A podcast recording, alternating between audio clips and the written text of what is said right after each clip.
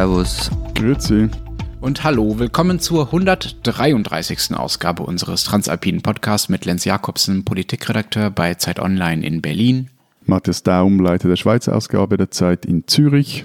Und Florian Gasser, stellvertretender Leiter der Österreichseiten der Zeit in Wien unsere zwei Themen diese Woche. Wir wollen darüber reden, was wir letzte Woche angedeutet haben, dass es nämlich angeblich doch mit Corona gar nicht so sehr auf die infizierten Zahlen ankommt, sondern darauf, wie es in den Krankenhäusern so aussieht, hat Herr Daum damals behauptet. Dem wollen wir diesmal nachgehen und schauen, wie es in den Krankenhäusern denn eigentlich so aussieht und was sich da auch im letzten halben Jahr getan hat. Es gab da ja einige Versuche, die Krankenhäuser aufzurüsten und zu unterstützen im Kampf gegen die Seuche. Unser zweites Thema, verkorkste Bauprojekte, denn tada, an diesem Freitag soll tatsächlich der BER hier in Berlin eröffnen. Und wir wollen hören, was Schauen in den mal. anderen Ländern so schiefgegangen ist.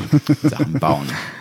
Wenn Sie uns dazu was schreiben wollen, dann können Sie uns wie immer erreichen unter alpen.zeit.de. Aber bevor wir anfangen, müssen wir unbedingt noch äh, von den Klopapierbriefmarken erzählen. Also ich, ich weiß ja, dass in Berlin die spätrömische Dekadenz herrscht, aber ihr putzt euch jetzt eure Hintern mit Briefmarken oder, oder was ist da? Oder, oder, ist das irgendwie inflationsmäßig, dass das keinen Wert mehr? Ich, ich kann Stopp. Also, ja. Das waren dann wir, die das tun. Bei mir sind alle im Arsch Hier in Berlin ist tatsächlich ein Lager mit Klopapier abgebrannt, also wir müssen wirklich sparen. Ja, wir offenbar nicht. Also, da also, ist Qualtinger drauf, oder sagt Nein, ein Babyelefant. Hä? Also. Fang mal vorne an. Die Geschichte geht so, ich finde es ziemlich grandios, um ehrlich zu sein. Also, man kriegt bei der österreichischen Post jetzt dann eine Sondermarke Corona, kostet 2,75 Euro. Und du kriegst dann auf, der, auf einem zweilagigen Klopapier äh, einen Markenblock mit äh, Babyelefanten drauf. Und der Babyelefant war ja die symbolische Einheit, mit der man sich den Mindestabstand vergegenwärtigen stopp, sollte. Stopp, stopp, stopp, stopp. Aber hallo, sowas von Stopp. Äh, warum? Woher wisst ihr Österreicher, wie groß ein Babyelefant ist? Ähm, das war mir auch nie ganz so klar. Aber also ich, ich, ich würde ja, ich ja verstehen, wenn ihr das irgendwie in Kellerabteilgrößen messen würden, würdet oder so irgendetwas. Aber Babyelefanten? Ja, also da, da kann ich jetzt ehrlich gesagt nicht wirklich was dazu sagen. sich jemand das ausdacht. Aber, aber ist, wenn du so über durch die Straßen läufst und dir überlegst, wie viel Abstand du halten musst, denkst du dann, ha, ist das noch ein Babyelefant oder ist das schon weniger? Oder, hast du das internalisiert, oder, den Babyelefanten? Oder Lenz, vielleicht ist es einfach so, dass die Corona-Taskforce in Österreich vom Zoodirektor von Schönbrunn geleitet wird. Als ja. nächstes, wenn es jetzt verschärft, dann, dann sind es dann Baby äh, Flamingos oder Baby äh, Tiger oder ähm, was können wir noch äh, als Baby Abstand nehmen? Aber, nein, Entschuldigung, ja, Herr Gasser, mm. bitte. Sie schauen schon ganz äh, ernst rein, Sie wollen weiterfahren. Nein, es ist halt nur so gemein. also, wie gesagt, Babyelefant ist drauf, weil Mindestabstand ein Meter und offenbar, das habe ich jetzt auch gelernt in dieser Corona-Krise, das ist ja auch ein großes Bildungsprojekt, das ist ein Meter. Und wenn man sich übrigens zehn Stück von diesen Briefmarken kauft und hintereinander legt, dann ist es auch ein Meter. Habt ihr das gewusst, dass zehn Stück Klopapier ein Meter sind? Sitz? Nein, Nein, ich habe auch nicht gewusst, ist ja ein Bildungsprogramm, habe ich gehört. aber, aber, genau. aber, aber, aber noch etwas, also ist Klopapier äh, normiert? Also die einzelnen Stücke des Klopapiers, ist das normiert? Ja, offenbar. Ich gehe davon aus, dass es irgendeine so deutsche Regelung ist, ähm, die halt international. Also, liebe Hörer, also, äh, äh, bitte alle zu Hause das Klopapier nachmessen und uns schreiben, wenn sie Abweichungen von 10 cm pro Blatt messen. Und alle Hakle-Manager sollen uns dann bitte aufklären. Genau. Und der, der Zoodirektor von Schönbrunn bitte mal nachmessen, ob sein Babyelefant wirklich nur einen Meter groß ist. Eine, eine Sache noch dazu sagen. Also der Erlös von dieser Briefmarke geht übrigens an einen karitativen Zweck. Nur damit wir es auch gesagt ist. Ja. Lass uns mal äh, zum ernsten Thema kommen. Besser wird's Lass nicht mehr. Das war's, danke nee, ab fürs jetzt, Zuhören. Ab jetzt geht's weg. Wir wollen darüber reden, wie es in unseren Krankenhäusern zurzeit aussieht, äh, wie ausgelastet sie sind und auch wie gut sie aufgestellt sind äh, für den äh, Corona-Herbst, der in unseren Ländern ja schon angefangen hat. Ich habe mal nachgeschaut, wie die Belegungszahlen in Deutschland aussehen. Wir haben momentan 1362, das ist der Stand von Montagnachmittag, Covid-19-Patienten auf den Intensivstationen, vor allen Dingen um die Betten geht es ja. Das sind ja die, die wirklich gebraucht werden und die auch knapp sind. Und zum Höhepunkt im April waren es übrigens damals fast 3000, also immerhin noch mehr als doppelt so viel. Das zeigt, dass äh, damals die äh, Rate der Hospitalisation einfach noch höher war als heute, auch weil die Kranken älter waren. Aber es sind auch trotz dieser 1362 belegten Betten immer noch knapp 30 Prozent aller Intensivbetten in Deutschland frei. Es gibt in Deutschland übrigens auch sehr, sehr viele Intensivbetten. Wie voll sind denn eure Krankenhäuser mittlerweile? Ihr habt ja mehr Infizierte. Ist bei euch, sind bei euch die Krankenhäuser auch schon dicht? Mm, na, also überhaupt nicht dicht. Ähm, Stand Montag war 188 Fälle auf Intensivstationen, 651 Intensivbetten verfügbar von insgesamt rund 2400. Und normale Betten in Krankenhäusern gibt es 44.000, davon sind 10.000 verfügbar und 1.100 Corona-Fälle liegen derzeit dort. Bei uns sind es ähm, Stand Dienstagmorgen, Montagabend 1666 Covid-19-Hospitalisierungen. Wow. Nur mal ganz kurz zur Relation. Ne? Das sind mehr als in Deutschland, obwohl Deutschland zehnmal größer ist. Ne? Genau, das wären dann bei euch 16.000 so. Aber das, ähm, ja, da kommen wir später drauf, Role Model Schweiz oder so. Und vor allem sind es auch doppelt Wobei, Entschuldigung, ganz kurz, das muss man, glaube ich, korrigieren. Das sind alle Hospitalisationen, das sind nicht nur Intensivbetten, ne? Genau, ja, ja, ja, ja. Okay, das ist alles. Ja, dann, dann stimmt ja, sorry, nicht ganz, aber es sind trotzdem viele. Mhm. Und vor allem, also der Punkt ist, was halt entscheidend ist, es sind äh, doppelt so viele wie noch vor einer Woche. Also die Dynamik da, die ist recht zünftig. Intensivstationen sind zu 68 Prozent ausgelastet. Einigen kleinen Spitälern sind sie voll. Da müssen Patienten auch in andere Spitäler oder mussten in andere Spitäler verlegt werden. Aber da muss man jetzt halt einfach auch mal noch dazu sagen, Intensivpflegestationen müssen relativ gut ausgelastet sein, sind auch immer relativ gut ausgelastet, allein schon, weil sie sonst wahnsinnig viel Geld kosten. Wie viele Intensivbetten, also wie viele Betten auf den Intensivstationen sind denn bei euch für die Covid-19-Patienten reserviert und vor allen Dingen, wer entscheidet das, wie viele da vorgehalten werden für die, diese Patienten? Also reserviert jetzt allein für Covid-Patienten sind die Betten jetzt äh, also liebe, liebe äh, Zuhörer und Zuhörerinnen, die Sie in Intensivstationen in der Schweiz arbeiten, korrigieren Sie mich bitte später, aber meines Wissens sind diese Betten nicht explizit reserviert, aber es, man hat einen, einen, recht genauen landesweiten Überblick seit neuestem über die noch freien IPS-Betten in der Schweiz. Also alles in anderen stehen 1600 Betten zur Verfügung. Das kann aber auf 1800 ausgebaut werden, wenn es denn nötig wird. So. Also ich habe die Frage kommen sehen und habe gestern versucht, eine Antwort zu finden. Und ich bin ehrlich gesagt gescheitert zuerst mal. Bin mir dann wahnsinnig blöd vorkommen und habe dann einen Gesundheitsökonomen angerufen, den Ernest Pichelbauer, und ihn sehr kleinlaut gefragt, ob ich einfach zu blöd bin, um das auszufinden. Und jetzt kommt's, er versteht's aber auch nicht. Es ist nämlich so, man liest überall, dass so rund 700 Betten auf Intensivstationen in Österreich frei sind ähm, für äh, Covid-19-Patienten. Aber die Frage, die keiner beantworten kann, ist, ob die auch wirklich frei gehalten werden, also sind die wirklich leer derzeit, oder ob das bedeutet, dass sie einfach in einer bestimmten Zeit freigemacht werden können. Und jetzt wird es noch komplizierter, weil ich habe auch ums Verrecken nicht rausgefunden, wer das entscheidet, wie viel freigehalten werden. Es gibt nämlich in Österreich 53 Spitalsträger, also vor allem die Länder, dann gibt es äh, Brüder und Schwestern und was weiß ich was alles. Und die haben an und für sich jeweils die eigene Verfügungsgewalt über ihre Betten und melden halt, was gerade frei ist. Die höchste Stelle wäre dann ähm, der jeweilige Gesundheitslandesrat. Aber zum Beispiel, ob der Durchgriffsrecht hat und sagen kann, ihr müsst so und so viel freihalten. Ich habe es nicht rausgefunden. Liebe Schwarmintelligenz unter Hörerinnen und Hörern, auch mein Anruf wie bei Matthias. Bitte, gebt's mir Bescheid.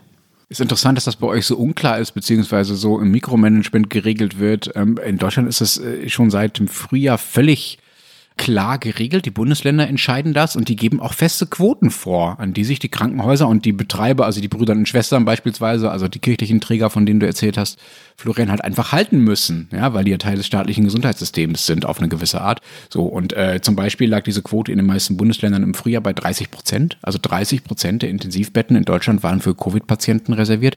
Dann wurde sie im Laufe des Sommers äh, in den meisten Bundesländern auf 10 Prozent gesenkt und in einigen Bundesländern äh, gibt es auch gar keine konkreten aber Lenz, Vorgaben we Weißt du wirklich, eben, das, das war jetzt zum Beispiel meine Frage, sind die wirklich frei, diese Betten? Also sind die leer oder werden die eben heißt es eben nur, dass sie innerhalb kürzester Zeit freigemacht werden können. Das ist ja ein Unterschied da. Ich ehrlich verstehe nicht, warum die Relevanz, was, was das Relevante daran ist. Also wenn ich, also für, es geht doch darum, dass hm. Covid-Patienten einen Platz kriegen. Und ob die jetzt den Platz kriegen, weil jemand anders verlegt wird oder weil das Bett äh, ja, seit ja, drei klar, Wochen frisch bezogen da rumsteht, ist mir sozusagen aus, aus epidemiologischer Sicht ja erstmal egal. Genau, also bei uns geht es da um eine Finanzierungsfrage, aber da komme ich dann noch dazu. Ja, ja, okay. Nein, aber, aber das, das Freihalten, also ich, ich verstehe das trotzdem nicht ganz. Also wenn dann, ich, wenn ich dann einen schweren Verkehrsunfall hatte und dann komme ich dann ins Spital, dann äh, werden die ja wohl kaum sagen, nein, stopp, stopp, dieses Bett müssen wir freihalten für Covid-19-Patienten. Sie müssen, dürfen jetzt da nicht rein. Nein, aber es gibt ja viele Dinge, die verschoben werden können. Also es liegen ja nicht nur äh, akute Notfälle auf Intensivstationen, sondern auch Leute, die, was ich, eine neue Niere kriegen oder sowas. Und das kann natürlich verschoben werden. Und da macht man Kapazitätsmanagement in den Krankenhäusern auf Vorgabe der Bundesländer, um äh, diese Marken ungefähr zu erreichen. Ja. Okay, aber weil eben, also ich, ich sage das so, weil was es bei uns gibt und ich meine, da, da wird ja dann, das ist so, so der Worst Case, den man eigentlich vermeiden will. In der ersten Welle meines Wissens, also hat man den auch nicht meines Wissens und konnte man in der Schweiz Schweiz auch, auch gut vermeiden, ist, dass man nicht vor der Frage steht, wer bekommt dann dieses Bett. Die Drainage, genau, so das glaube ich damals Tra diskutiert. Triage, ne? nicht Dr Triage. Triage. Ja, Drainage ist irgendwas mit. Äh, Drainage ist, ja. wenn du einen Ack hast, der zu feucht ist und du musst irgendwie das Wasser rauslassen. Darüber reden wir dann nächste Woche nicht. nee, die Triage. Und, und, und da gibt es zum Beispiel bei uns Richtlinien, die wurden erarbeitet dieses Frühjahrs von der Schweizerischen Akademie der Wissenschaften und der Schweizerischen Gesellschaft für Intensivmedizin. Und da steht dann auch drin, dass vor allem Patientinnen und Patienten das Bett dann bekommen sollen, deren kurzfristige Prognose am äh, vielversprechendsten ist. Klar, solche Regeln gibt es, gibt es in Deutschland natürlich äh, auch äh, nicht erst seit dem Frühjahr. Äh, äh, gibt es denn für euch, für eure Krankenhäuser extra Unterstützung? Wir haben ja schon darüber gesprochen, Florian, du hast es schon angedeutet, dass äh, das die ja auch vor finanzielle Herausforderungen stellt, die Bekämpfung der Pandemie. Hat der Staat ihnen unter die Arme gegriffen dabei? Greift ihm bis heute unter die Arme? Es, es gibt jetzt nicht für Krankenhäuser so eine eigene Corona-Förderung oder sowas in der Art. Ähm, du kriegst halt, und das meinte ich vorher, es gibt so ein Punktesystem, furchtbar kompliziert alles aber am Ende läuft es darauf raus, dass du Geld für äh, belegte Intensivbetten kriegst. Ähm, deshalb werden ja bei uns die Intensivstationen ganz gern recht voll gehalten, auch im Normalbetrieb. Und äh, was Matthias ja schon angedeutet hat, was bei uns halt ein recht großes Problem während dem Lockdown war, war, dass viele Operationen verschoben werden mussten. Und noch dazu viele Menschen gar nicht ins Krankenhaus äh, gegangen sind, wenn es ihnen schlecht ging. Also zum Beispiel ging die Zahl der Herzinfarkte in Ambulanzen zurück. Wir haben da im März, also während des Lockdowns mal eine Geschichte gemacht. Und da hat ein Arzt aus Graz erzählt, dass in seinem Spital 40 Prozent weniger Herzinfarktpatienten eingeliefert worden sind. Und das hat natürlich alles, ist eben Operationen verschoben, du hast ja schon angesprochen, die Niere zum Beispiel oder, keine Ahnung, eine Hüft-OP. Also das, die sind verschoben worden oder viele sind verschoben worden und das wurde dann im Sommer abgearbeitet und das kann uns halt jetzt auch wieder blühen. Ja, es gab ja nicht nur Stau, sondern auch äh, teilweise mehr Tote wegen nicht wahrgenommenen Arztterminen. Und das Ganze ist ja noch relativ diffus, weil was zählst du dann dazu und was nicht? Also ich glaube, dieses äh, Aufschieben von Behandlungen und auch, da, da hat es auch, sehr, auch ein sozialpsychologisches Moment, dass die, die Leute auch Angst hatten, zum Arzt zu gehen. Das meines genau. Erachtens, genau. yeah, das darf nicht unterschätzt werden, wenn man diese ganze Pandemie äh, Da gibt es ja auch schon Studien dazu, genau. internationale. Ja. Aber zu, zurück zum Geld. Also ich habe da mal eine Zahl gefunden, stand ist äh, diesen Sommer, so nach der ersten Welle, dass die Krise die Spitäler bis jetzt mehr als 700 Millionen Franken gekostet hat. Eben vor allem, weil sie äh, eine Zeit lang nicht mehr oder nur noch die, die, die wichtigsten äh, Operationen und Eingriffe durchführen durften. Wird also bis Ende Jahr jetzt vermutlich noch äh, mehr werden. Einige Kantone decken die Defizite jener Spitäler, die ihnen gehören oder die auf einer sogenannten Spitalliste stehen. Da kommen wir dann noch später drauf, was das ist. Und andere Kantone vergeben dazu auch noch Darlehen. Also da, schaut man schon, dass das plus minus so funktioniert. Trotzdem, also mehrere Spitäler in der Schweiz stecken wegen Corona in der Krise oder stehen sogar vor dem Aus. Auch da scheint es mir so, dass äh, eure Regeln, sagen wir mal, weniger äh, formalisiert sind als bei uns, was jetzt, was man nicht gut oder nicht schlecht finden muss, aber Ähm, es war in Deutschland für mich jetzt relativ leicht, konkrete Zahlen zu finden für die Corona-Förderung von Krankenhäusern. Und zwar gibt's 100 Euro je Patient, also je Corona-Patient kriegt, oder also Covid-19-Patient genauer gesagt, kriegt das Krankenhaus 100 Euro. 560 Euro gibt es für äh, ein für Corona-Zwecke freigehaltenes Intensivbett. Äh, Entschuldigung, Entschuldigung, ja. einmalig oder täglich oder wöchentlich? Es ist tatsächlich nur pro Patient. Das liegt auch daran, dass es für die Schutzausrüstung gedacht ist. Also da wird sozusagen nicht die eigentliche Behandlung mit bezahlt, mhm. sondern die extra Schutzausrüstung, die man äh, ja, aber allerdings auch nicht pro Patient braucht, sondern auch ab und zu mal wechseln muss. Jedenfalls ist das ja auch nicht alles. Also dazu kommen, wie gesagt, diese 560 Euro für ein freigehaltenes Intensivbett. Das war allerdings nur bis Juni. Die Sätze wurden jetzt angepasst auf äh, zwischen 360 und 760 Euro. Das hat so ein bisschen was damit zu tun, was man sonst mit diesem Bett machen müsste. Sehr kompliziert, erspare ich euch. Und es gibt 50.000 Euro für jeden neu geschaffenen invasiven Beatmungsplatz, also wo man die wirklich, wirklich schweren Covid-Fälle im Zweifelsfall beatmen kann. Da hatte Jens Spahn, der Gesundheitsminister, die Krankenhäuser, die Träger im Frühjahr aufgefordert, doch bitte noch mehr zu schaffen. Ja, aber zwei Dinge dazu. Also erstens mal, das ist jetzt alles Geld, das die Spitäler erhalten, ähm, Krankenhäuser erhalten, für die Mehrkosten der Covid-19-Behandlung, was ja eben vor allem ins Geld gefallen ist, ist das Geld, das sie nicht einnehmen konnten, weil jetzt zumindest in der Schweiz ihnen verboten wurde, die äh, äh naja, das stimmt nicht ganz. Ne? Also das Geld für die freigehaltenen Betten ist natürlich Geld, das man dafür kriegt, dass man mit den Betten okay. derzeit nichts anderes Gut. machen kann. Eben, ne? aber Popo-Betten und Beatmungsgeräte, so, das wäre so mein zweiter Punkt. Das ist ja einfach, das ist die Hardware, aber das ist ja nur ein Teil und das andere ist ja die Software. Also das, ist, das sind die Pflegefachkräfte. Und die gehen zum Beispiel jetzt diese Woche bei uns in der Schweiz gerade auf die Straße. Weil? Weil sie halt zu Recht fordern, dass sie jetzt endlich mal besser unterstützt werden sollen. Also auch zum Beispiel mit einer Corona-Prämie. Und äh, die Verantwortlichen, also die fürchten sich zum Beispiel auch davor, dass jetzt ihr dass sich ihr Personal von der ersten Welle noch gar nicht richtig erholt hat.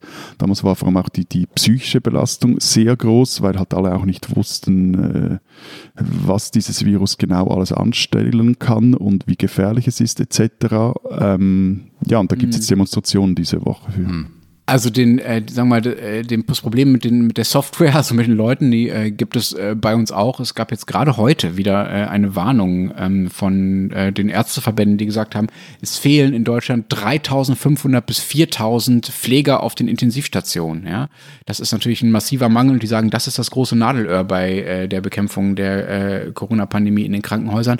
Aber die Pfleger, die es gibt, die haben tatsächlich gerade einen kleinen Erfolg errungen nämlich bei den Tarifverhandlungen im öffentlichen Dienst. Die sind vergangene Woche hier in Deutschland mit einer Einigung zu Ende gegangen.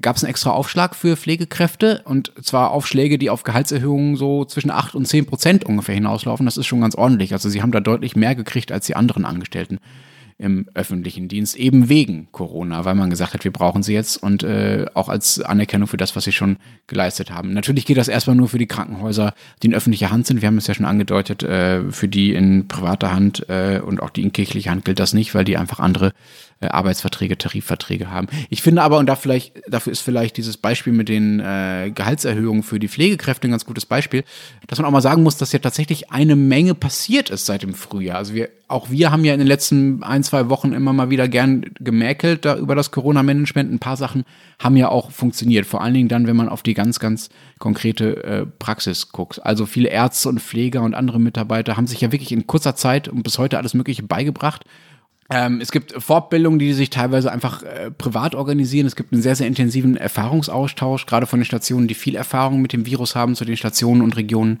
wo das Virus noch, Virus noch kaum verbreitet äh, war im Frühjahr. Nur ein Beispiel. Es gibt eine Europäische Gesellschaft für Intensivmedizin und die hat äh, mit Unterstützung der Europäischen Kommission, die das bezahlt, ein Trainingsprogramm aufgesetzt für Gesundheitspersonal, um die im Umgang mit äh, Corona-Patienten zu schulen. Das Ganze dauert über zwei Monate, ist komplett kostenlos, also für die Teilnehmer, und besteht, jetzt haltet euch fest, aus einer Mischung aus Online-Kursen mit Videos und Podcasts und Kursen mit Virtual Reality Brillen und Face-to-Face-Terminen, ja. Also das, was man sich vielleicht äh, von den Schulen seit einem halben Jahr wünscht, das haben sie da tatsächlich mal hinbekommen.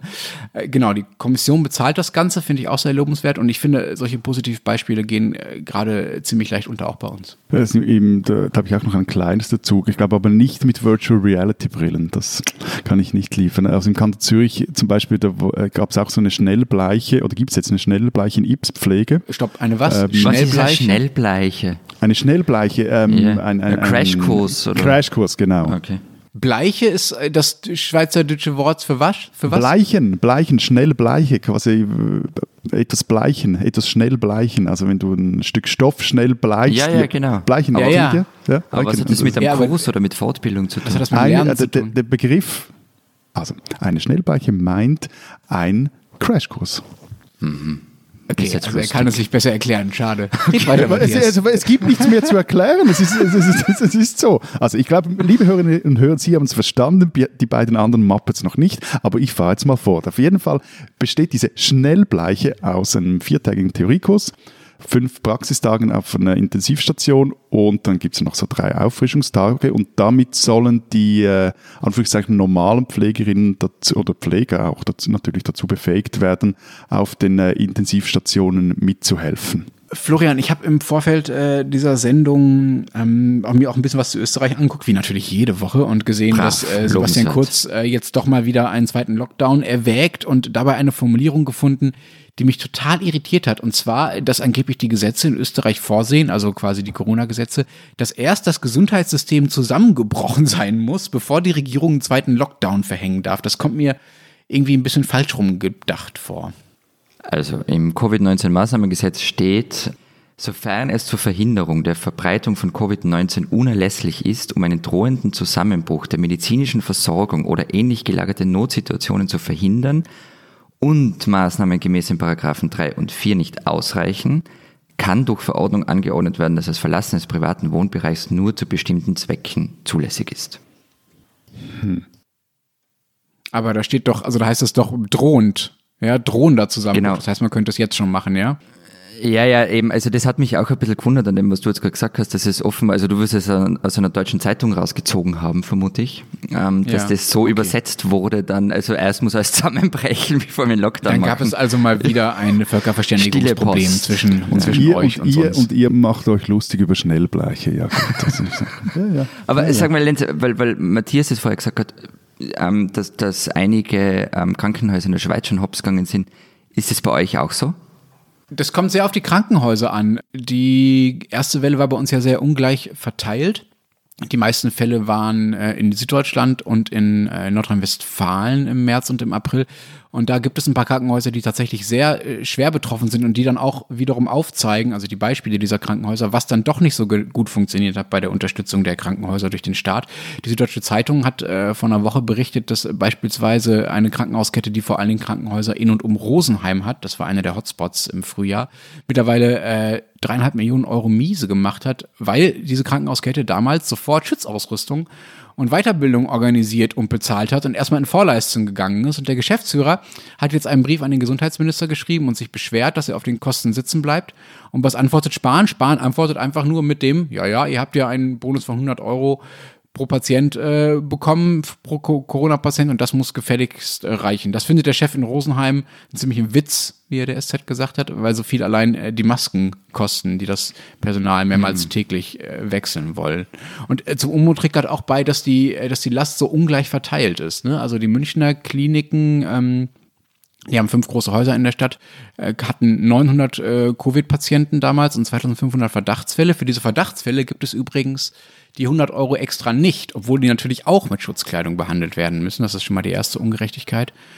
Und deren Geschäftsführer, also der Geschäftsführer dieser Münchner Kliniken, Axel Fischer, äh, der rechnet mit einem Defizit im hohen einstelligen Millionenbereich und äh, sagt, äh, wir und wenige andere Kliniken haben die Hauptlast bei der Corona-Versorgung getragen und bleiben nun auf den Kosten sitzen.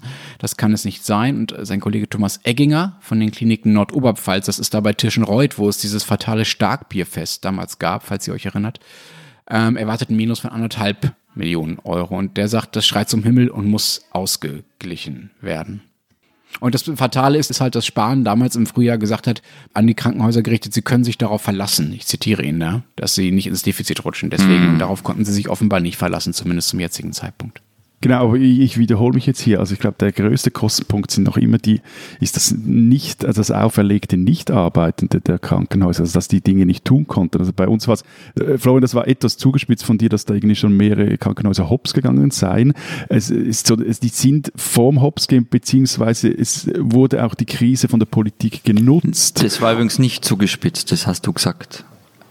Nein, Also vor dem Aus. Vor, vor, dem Aus, habe okay. ich gesagt. Ähm, aber ist ja wurscht. Aber das Interessante daran ist, dass das auch genutzt wird für ähm, politische Spitalplanung. Also das ist ein Riesending in der Schweiz, Spitäler zuzumachen. Wir haben eigentlich zu viele Spitäler, das ist sehr einer der, der Kostentreiber im Gesundheitswesen. Und zum Beispiel zum Kanton St. Gallen wurde durch die, die, die Covid-Krise äh, wurde es ermöglicht, eine relativ radikale Spitalreform ähm, durchzubringen, weil gewisse Häuser einfach gemerkt hat, die, da geht es jetzt nicht mehr weiter, da kann jetzt nicht mehr operiert werden etc.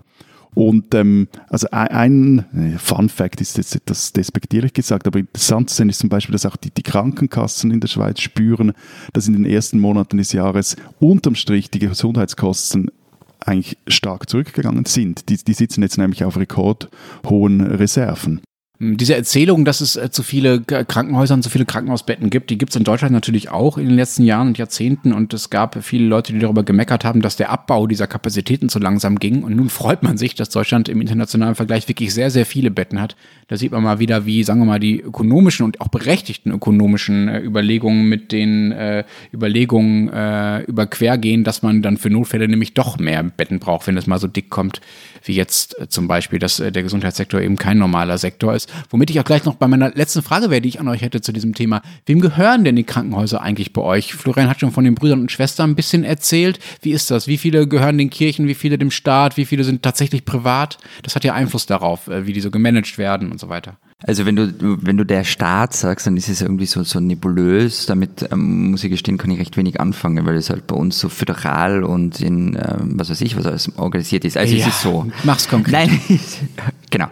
Also es gibt rund 270 Spitäler, ähm, fast 40 Prozent ähm, gehören den Ländern, also den Bundesländern oder dem Bund oder Gemeinden. 16 Prozent gehören Sozialversicherungsträger, also irgendwie auch dem Staat. Also irgendwelchen Rentenkassen oder sowas. Zum Beispiel oder der AUVA vor allem, also der Echt? allgemeinen Unfallversicherung. Mhm.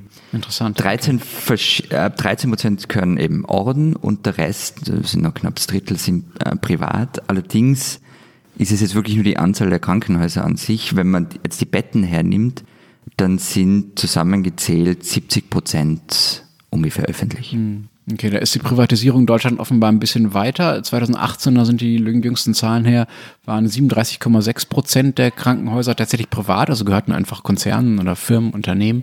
Das sind auch viel, viel mehr geworden. Ne? Also 1992 mal so als Vergleichszahl waren nur 15 Prozent der Krankenhäuser privat und der Rest gehört dann, das ist dann ähnlich wie bei euch, entweder direkt dem Staat, also den Kommunen meistens, das sind dann die, wo jetzt auch die äh, Intensivpfleger mehr Geld bekommen mit dem Tarifabschluss, oder den sogenannten frei gemeinnützigen Trägern, das sind dann meistens die Wohlfahrtsverbände äh, der Kirchen oder auch nicht der Kirchen, also Caritas, Rotes Kreuz, äh, sowas. Allerdings, äh, das ist ähnlich wie bei euch, nur nicht ganz so krass, äh, sind dann doch die staatlichen und äh, gemeinnützigen freigemeinnützigen Krankenhäuser meistens doch größer. Die haben ähm, die allermeisten Betten und die privaten haben dann nur einen Anteil von, von 18 Prozent. Die sind also meist äh, deutlich kleiner. Also bei uns ist es so semi-entscheidend, ob ein Spital privat oder öffentlich ist. Außer äh, wichtiger Unterschied ist, wenn es um die Forschung geht. Da, da, machen die staatlichen viel mehr.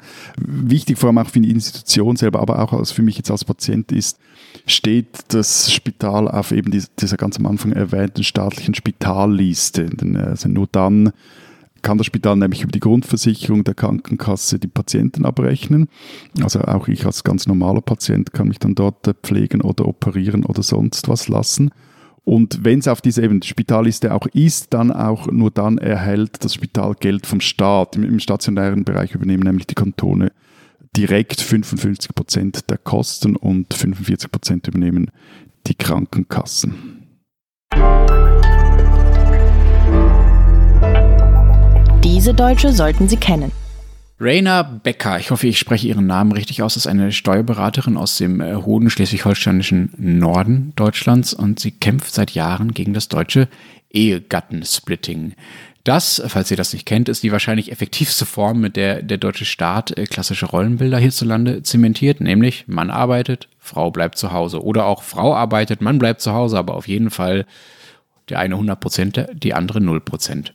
Das Ehegattensplitting sieht nämlich grob gesagt vor, dass das Einkommen eines Ehepaars zusammengezählt und dann wieder durch zwei geteilt wird Man tut also so, als würden beide gleich viel verdienen und darauf muss man dann Steuern zahlen. Das ist äh, insbesondere dann günstiger, wenn eigentlich einer von beiden, meistens ist es der Mann tatsächlich, deutlich mehr verdient als, äh, meistens ist es die Frau, die andere. Beispiel, ein Mann mit dem äh, aller, aller Höchstverdienst in Deutschland, also der in der aller, allerhöchsten Steuerklasse, in, den höchsten Steuersatz zahlt und einen Verdienst hat von 550.000 Euro.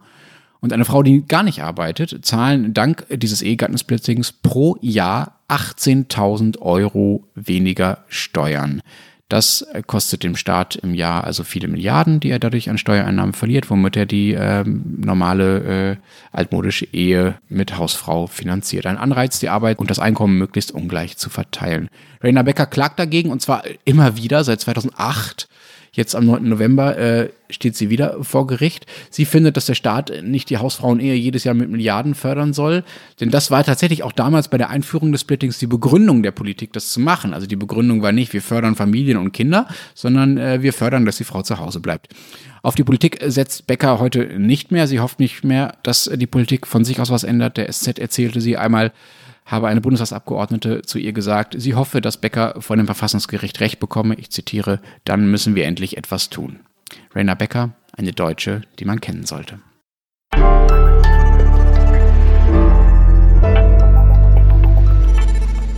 Na, wie sieht's aus? Ist euch noch ein neuer Witz eingefallen zum BER, der diesen Freitag eröffnen will? Das ist letzte Chance jetzt, ja? Danach ist für immer vorbei. Komm, her damit. Wenn man in einem Satz sagt, Berliner Flughafen und eröffnen soll, das ist irgendwie die Form des optimistischen Konjunktivs. oh, das war jetzt aber ein etwas lahmer Akademikerwitz, lieber Florian. Ja, ich mache seit zehn Jahren Witze über den Flughafen. Was soll ich machen? Irgendwann gehen sie also aus. Ich fand ihn lustig. Ich fand ihn lustig. Danke. Das Ding eröffnet jetzt äh, mit acht Jahren Verspätung. Äh, diese Woche 2012 sollte es ja eigentlich eröffnen. Ich will jetzt nicht alles nacherzählen, was seitdem passiert ist. Das Ding hat eine Kostenexplosion gehabt. Man wusste teilweise nicht mehr, wo die Kabel in den Wänden verlaufen musste äh, mein Lieblingswort, was ich in dem Zusammenhang gelernt hat, Architektur, ähm, Archäologie betreiben. Also man musste erstmal rausfinden, was überhaupt wo in den Wänden steckt. Aber acht Jahre Verzögerung äh, ist ja gar nicht so viel, wenn ich mir so ein paar Projekte in euren Ländern so anschaue. Erzählt doch mal, was habt ihr so zu bieten? Nix. Na. Hat immer alles funktioniert. Danke. Das war's okay, das war's diese Woche bei unserem Transalpinen Podcast. aber Florian, hast du nicht mal was von einem Atomkraftwerk erzählt, das äh, gebaut wurde und dann aber einfach nie angeschaltet wurde? Ja, aber schau, es wurde gebaut, immerhin. ja, wow. Ist ja nicht gescheitert.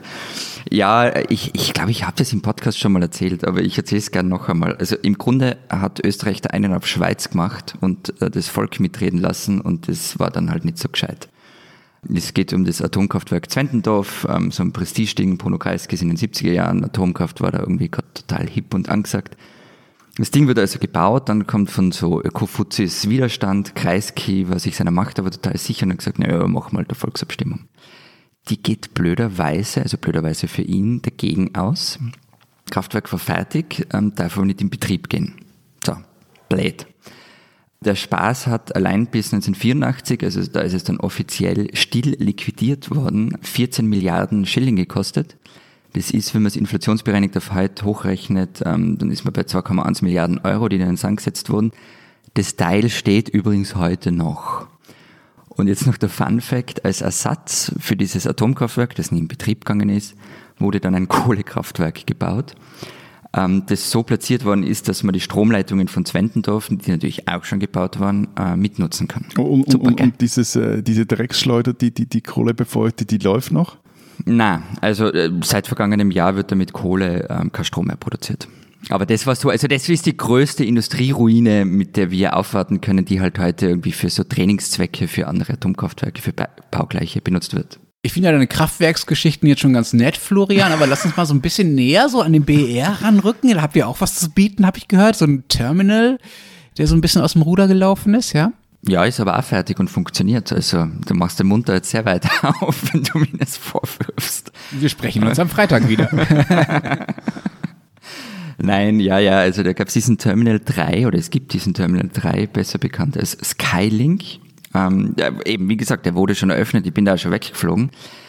Zugegeben, der hat so kleinere Unstimmigkeiten gegeben. Also der hätte ursprünglich 400 Millionen kosten sollen, hat dann 800 Millionen kostet, ähm, war in den 90ern irgendwann mal ähm, doppelt so groß geplant, wie er dann wurde, weil dann kam irgendwie, äh, nein. Äh, wo liegt denn der? Sagst du erstmal, äh, wo Wien wir Schwächert, gerade Wien, befinden? Also Flughafen Danke. Wien Schwächert, der einzige Großflughafen Österreichs. Also der war doppelt so groß geplant, ähm, dieser Terminal, dann kam 9-11, Einbruch, Flugbranche, ähm, Ding wurde redimensioniert. Dann haben beim Wettbewerb unterlegene Architekten geklagt, weil ihre Ideen beim siegreichen Konkurrenzprojekt irgendwie eingeflossen sind. Die haben dann auch irgendwann Recht bekommen. Dann sollte Skylink zur Fußball-EM 2008 fertig werden. Das ist natürlich nichts geworden. Dann wurden zwischendurch mal Flughafenchefs ausgetauscht, natürlich streng entlang von Parteilinien, weil der Flughafen ist ja irgendwie so Wien und Niederösterreich gemeinsam, also Wien SPÖ, Niederösterreich ÖVP, da muss man schon dann genau sein. Dann gab es Ermittlungen wegen Untreue und Betrug und so weiter. Es gab dann so Geschichten, ähm, dass zum Beispiel für die Versetzung einer 60 Quadratmeter großen Wand 124.000 Euro verrechnet wurden. Schätzungen haben aber gegeben, das hätte maximal 18.000 Euro kosten dürfen. Also wer sich dafür mehr interessiert, kann mal den Rechnungshofbericht dazu lesen, der ist, ist super Lektüre. Aber immerhin, 2012 war Skylink fertig. Und jetzt steht er aber vermutlich wieder leer, weil niemand mehr fliegt. Äh, ja. Ähm, wie ist es mit eurem Fußballstadion? Moment, Moment. Florian, hast du gerade Fußballstadion gesagt, freiwillig, ohne dass wir es dir aufgenötigt haben? Das ist äh, völlig richtig, aber wenn ich Matthias damit dann irgendwie einen ordentlichen Nadelstich versetzen kann, dann äh, rede ich sogar über Fußball. Ja, es soll ja bald mal eins in Zürich stehen. Ja, ja, es soll ja bald mal stehen, so wie der Berliner Flughafen. Ja, ja, soll auch bald. Immerhin haben wir äh, zum zweiten Mal darüber abgestimmt kürzlich und Ja gesagt. Warum müsst ihr zweimal abstimmen über Fußballstadion? Da kann man doch einmal sagen, yay oder nay. Ja, nein, jetzt, willst du wirklich ein De Detail wissen? Nee, das eine Mal war über das Projekt und danach musst du wieder einen sogenannten Gestaltungsplan ähm, erarbeitet. Und Wie, Moment, Moment, Moment, Moment, Moment. Ihr müsst einmal darüber abstimmen, ob, do, ob ihr das grundsätzlich willst, wollt also, und danach müsst ihr darüber abstimmen, ob ihr das auch so wollt, wie jetzt geplant. Äh, so etwas nennt man Rechtsstaat. Auf jeden Fall kann man dann die, den Gestaltungsplan mhm. auch wieder ein Referendum dagegen ergreifen und dann wurde mhm. nochmals ab. Anyway, es wurde zweimal abgestimmt, zweimal Ja gesagt, aber die Geschichte an die, die ist interessant. Eigentlich sollte dieses neue Hartturmstadion, also Hartturm heißt dort die Gegend, seit bald 20 Jahren ähm, stehen oder neu gebaut werden. Gab da hochfliegende Pläne, zuerst so ein fünfeckiges Projekt mit Mantelnutzung. Das wurde auch angenommen in der Volksabstimmung, aber der mit mit Einsprachen eingedeckt, dass irgendwann mal die Investoren die Nerven verloren. Ich sage nur für alle Zürcher Schattenwurf. Das Blöde daran war, dass dadurch Zürich fast die Spiele der Euro 08 abgeben musste, weil da kein äh, gescheites Stadion stand. In einer Hauruck-Übung wurde dann das letzte Grundstadion, das ist das andere Fußballstadion, das aber eigentlich eher eine Leichtathletik-Arena ist. Das wurde dann noch schnell, schnell EM-tauglich gemacht. Und seitdem äh, kicken beide Clubs in, ähm, in Zürich, also der FCZ und GC, beide im, im Letzigrund. Es gab dann ein neues Projekt wiederum fürs Hartum-Stadion. Das war aber den Stadtzügen dann zu teuer. Sollte nach dem Debakel mit diesem Mantelnutzungszeug, also so Shoppingcenter, das da noch eingebaut werden sollte, sollte das vor allem mit Steuergeldern finanziert werden.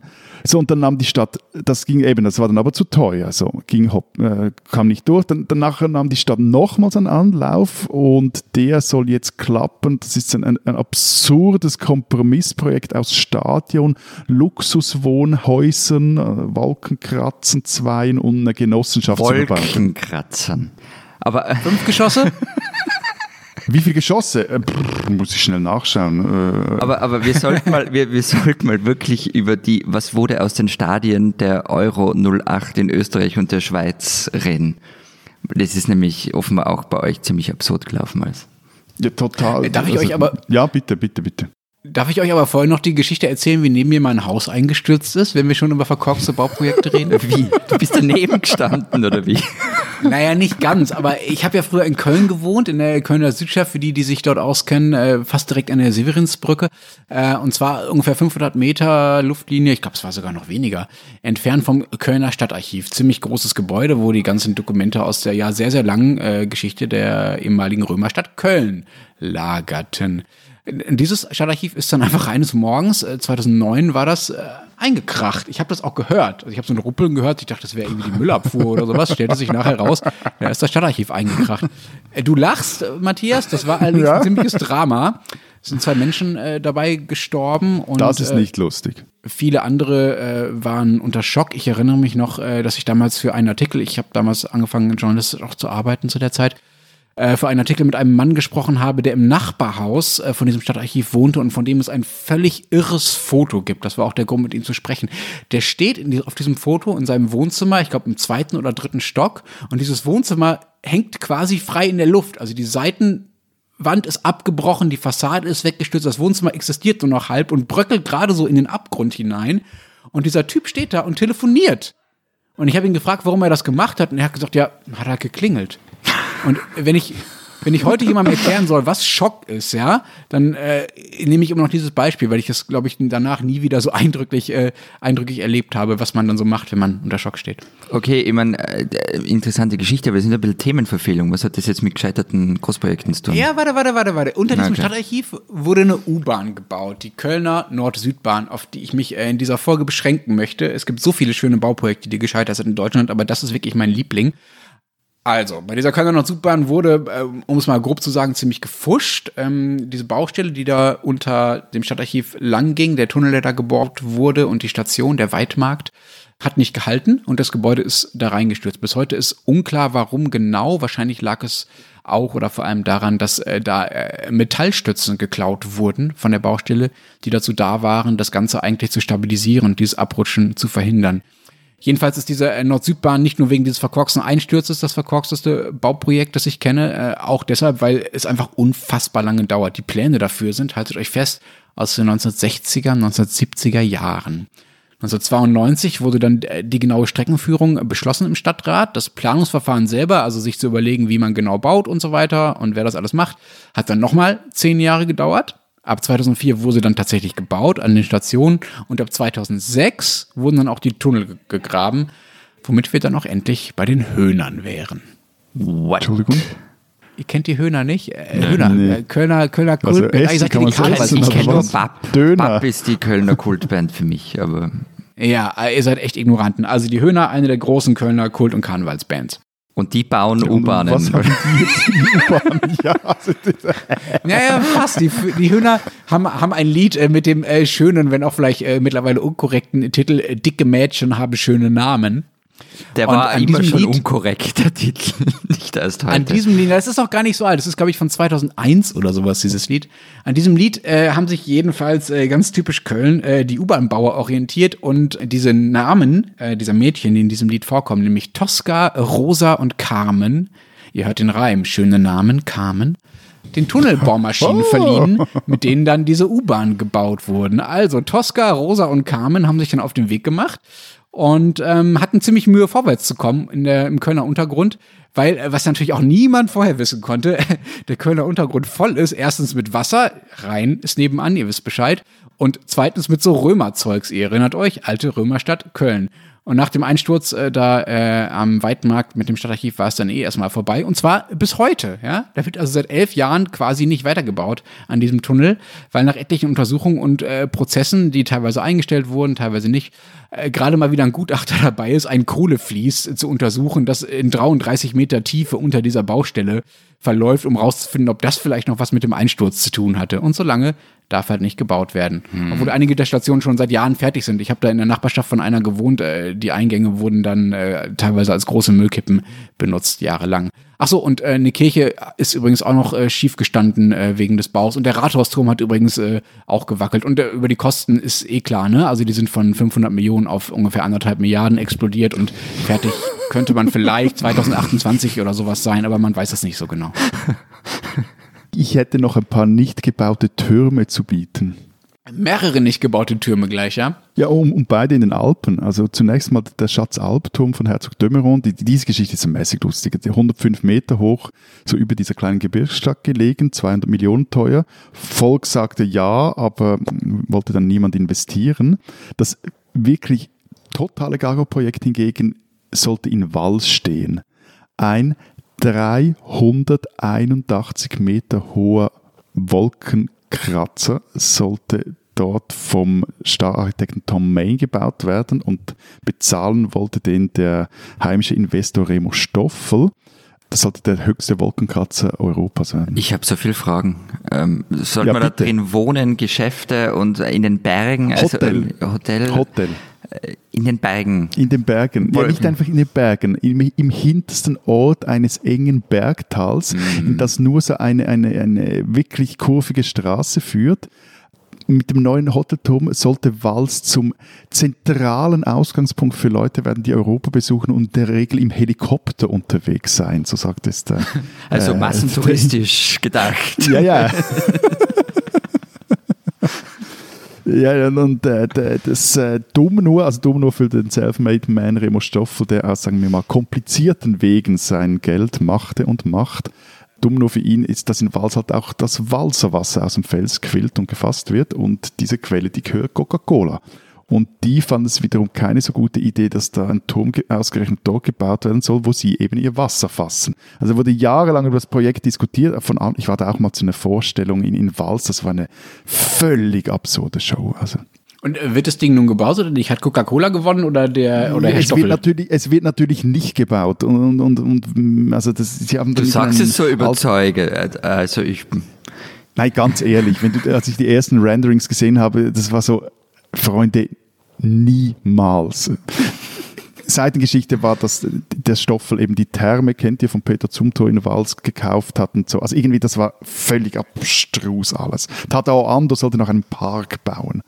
Also auf jeden Fall, Projekt ist, äh, wird nicht gebaut, auch in, Stoffel selbst ist weg, der wanderte mit Frau, den vier Kindern und seinen Firmen nach Dubai aus. und baut jetzt dort Wolkenkratzer in der Wüste oder wie? Ne, dort hat er unter anderem, gehört ihm anscheinend dort eine riesige Facility Management äh, Firma mit irgendwie 8000 Mitarbeitern und so. Ich hätte übrigens noch eine Geschichte auf Lager. Ein Krankenhaus inklusive energetischem Schutzring. Endlich reden wir über Anthroposophie. Go for it! Und zwar, das ist das Krankenhaus Nord in Wien, 800 Betten, 2000 Mitarbeiter, also ein richtiger ordentliches Ding. Geplant, ich glaube in den Nullerjahren oder so. Und es ist wirklich alles aus dem Ruder gelaufen, was aus dem Ruder laufen kann.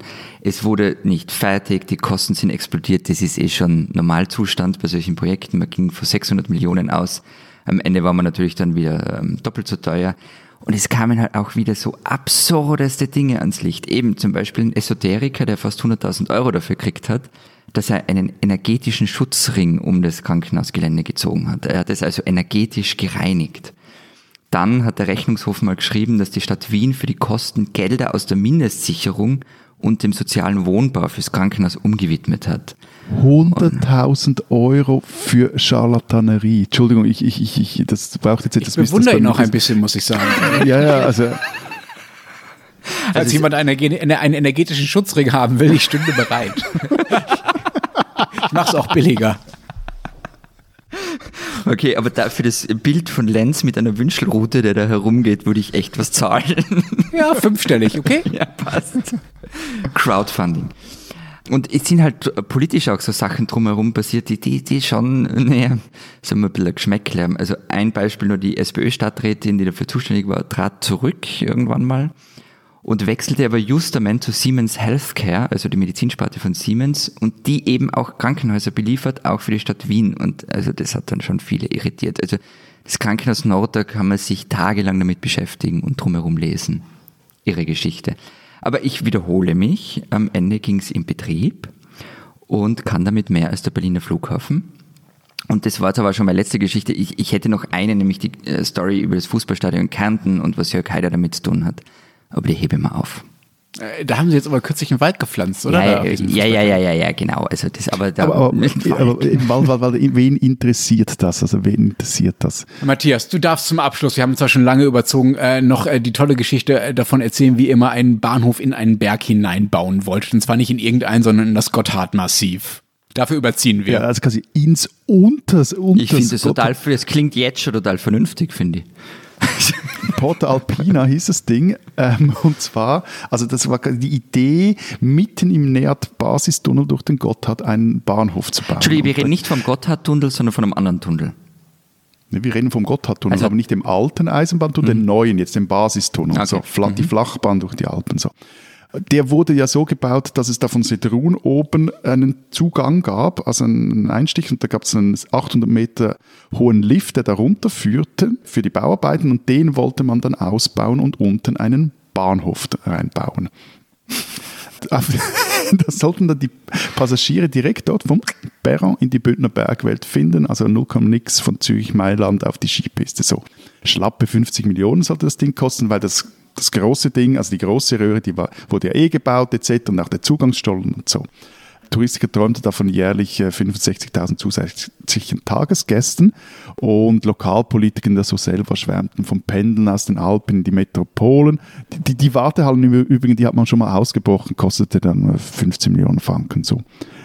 Die SBB, also die Bahn stellte sich dann aber quer aus naheliegenden Gründen. Also ich meine, du baust nicht einen Basistunnel, um dann mitten im Berg deinen Zug wieder zu stoppen, wo es doch beim Basistunnel darum geht, dass du schneller durch diese elenden Alpen kommst. Die haben das mal berechnet, dass ein Halt im Berg verringert die Kapazität des neuen Tunnels um einen Zug pro Stunde und 2007 drehte dann auch die Bündner Regierung den Geldhalt zu und fünf Jahre später schrieb der Bundesrat im Dürren Kommuniqué, Zitat, auf den Bau einer Bahnhaltestelle im Gotthard-Basistunnel unterhalb von Sedrun wird vorläufig verzichtet. Aber jetzt warte mal, diese Wartehalle wurde schon gebaut. Mhm. Kann man da rein? Die gibt's, Können wir da mal man, aufnehmen? Ja, ey, ich will da, ich will da hin. Das halt bestimmt gut. Nein, ich glaube, das, das, das, Problem, das Problem ist eben, dass da ja auch Züge durchrasen und das, ich glaube auch so als Party-Location ist das nicht wirklich geeignet. Nein, nicht Party, wir wollen noch einen Podcast aufnehmen. Also ich will da, ich will da hin. Das, das ist halt, das halt, das halt wie blöd. Unsere Produzenten du werden sagst sich immer nur, warum Dinge nicht funktionieren. Sei doch einmal ein bisschen positiver. Aber 15 Millionen finde ich, äh, also das ist schon viel Geld. Bill Gaga ist es schon, oder? Wem sagst du das? Die spinnen, die Schweizer. Wir bleiben gleich bei Gaga und der Schweiz. Schwellbrunn, 1500 Einwohner, auf einem Hügelrücken im Hinterland von Appenzell Ausserrhoden gelegen. Feuerwehrchörli, Trachtengruppe, Faustballclub vor einigen Jahren zum schönsten Dorf der Schweiz gewählt. Werte zählen hier oben noch was, konnte man, als sie da gewählt worden sind, in der Schweizer Illustrierten lesen. Seit dem vergangenen Montag aber ist Schwellbrunn bekannt als das Dorf, wo die Corona-Omerta herrscht. Als Dorf, wo im Oktober ein Paar seine Hochzeit mit 200 Gästen feierte und zwar davon wusste, dass mehrere Anwesende Corona-positiv waren, aber weder Abstands- noch Hygienemaßnahmen einhalten ließ. Die Behörden wurden übrigens auch nicht darüber informiert. Nur durch Zufall haben sie zwei Wochen später davon erfahren. Die Hochzeitsgäste hätten vereinbart, so erzählte es der kantonale Gesundheitsdirektor Balmer am Montag in einer Pressekonferenz, sich nicht testen zu lassen. Sie wollten eine mögliche Quarantäne umgehen. Es gebe zudem Hinweise, dass einzelne Firmen in Schwellbrunn ihre Mitarbeiter ermuntert hätten, sich nicht bei den Behörden zu melden. Wie viele Menschen sich im Superspreader-Ort Schwellbrunn infiziert haben, wo ein paar Tage nach der Hochzeit natürlich noch ein Oktoberfest in einem Lokal stattfand, das ist unklar.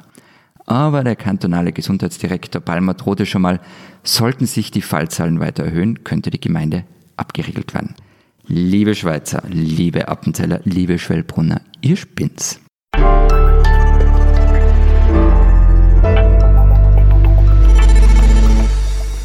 Das war es diese Woche mit dem etwas aus dem Rahmen gerutschten, was die Länge angeht, Transalpinen Podcast. Großprojekte. Das ist auch ein Großprojekt, das einfach nie fertig wird. Dieser Podcast endet erst 2021. Wenn Sie wissen wollen, was in Österreich und der Schweiz sonst noch so los ist, lesen Sie Zeit Schweiz, Zeit Österreich gedruckt und digital. Was steht drin? Wir haben Schwerpunkt große Doppelseite über die Konzernverantwortungsinitiative und meine Kollegin Barbara Achermann erklärt, dass es so etwas wie verproduzierte Toiletten gibt. Bei uns gibt es ein Stück über die Brandkatastrophe in Kaprun, wo vor 20 Jahren 155 Menschen gestorben sind und sich Österreich anschließend in verschiedenen Gerichtsprozessen ziemlich ähm, gewunden hat, damit der Tourismus nicht allzu viel Schaden nimmt.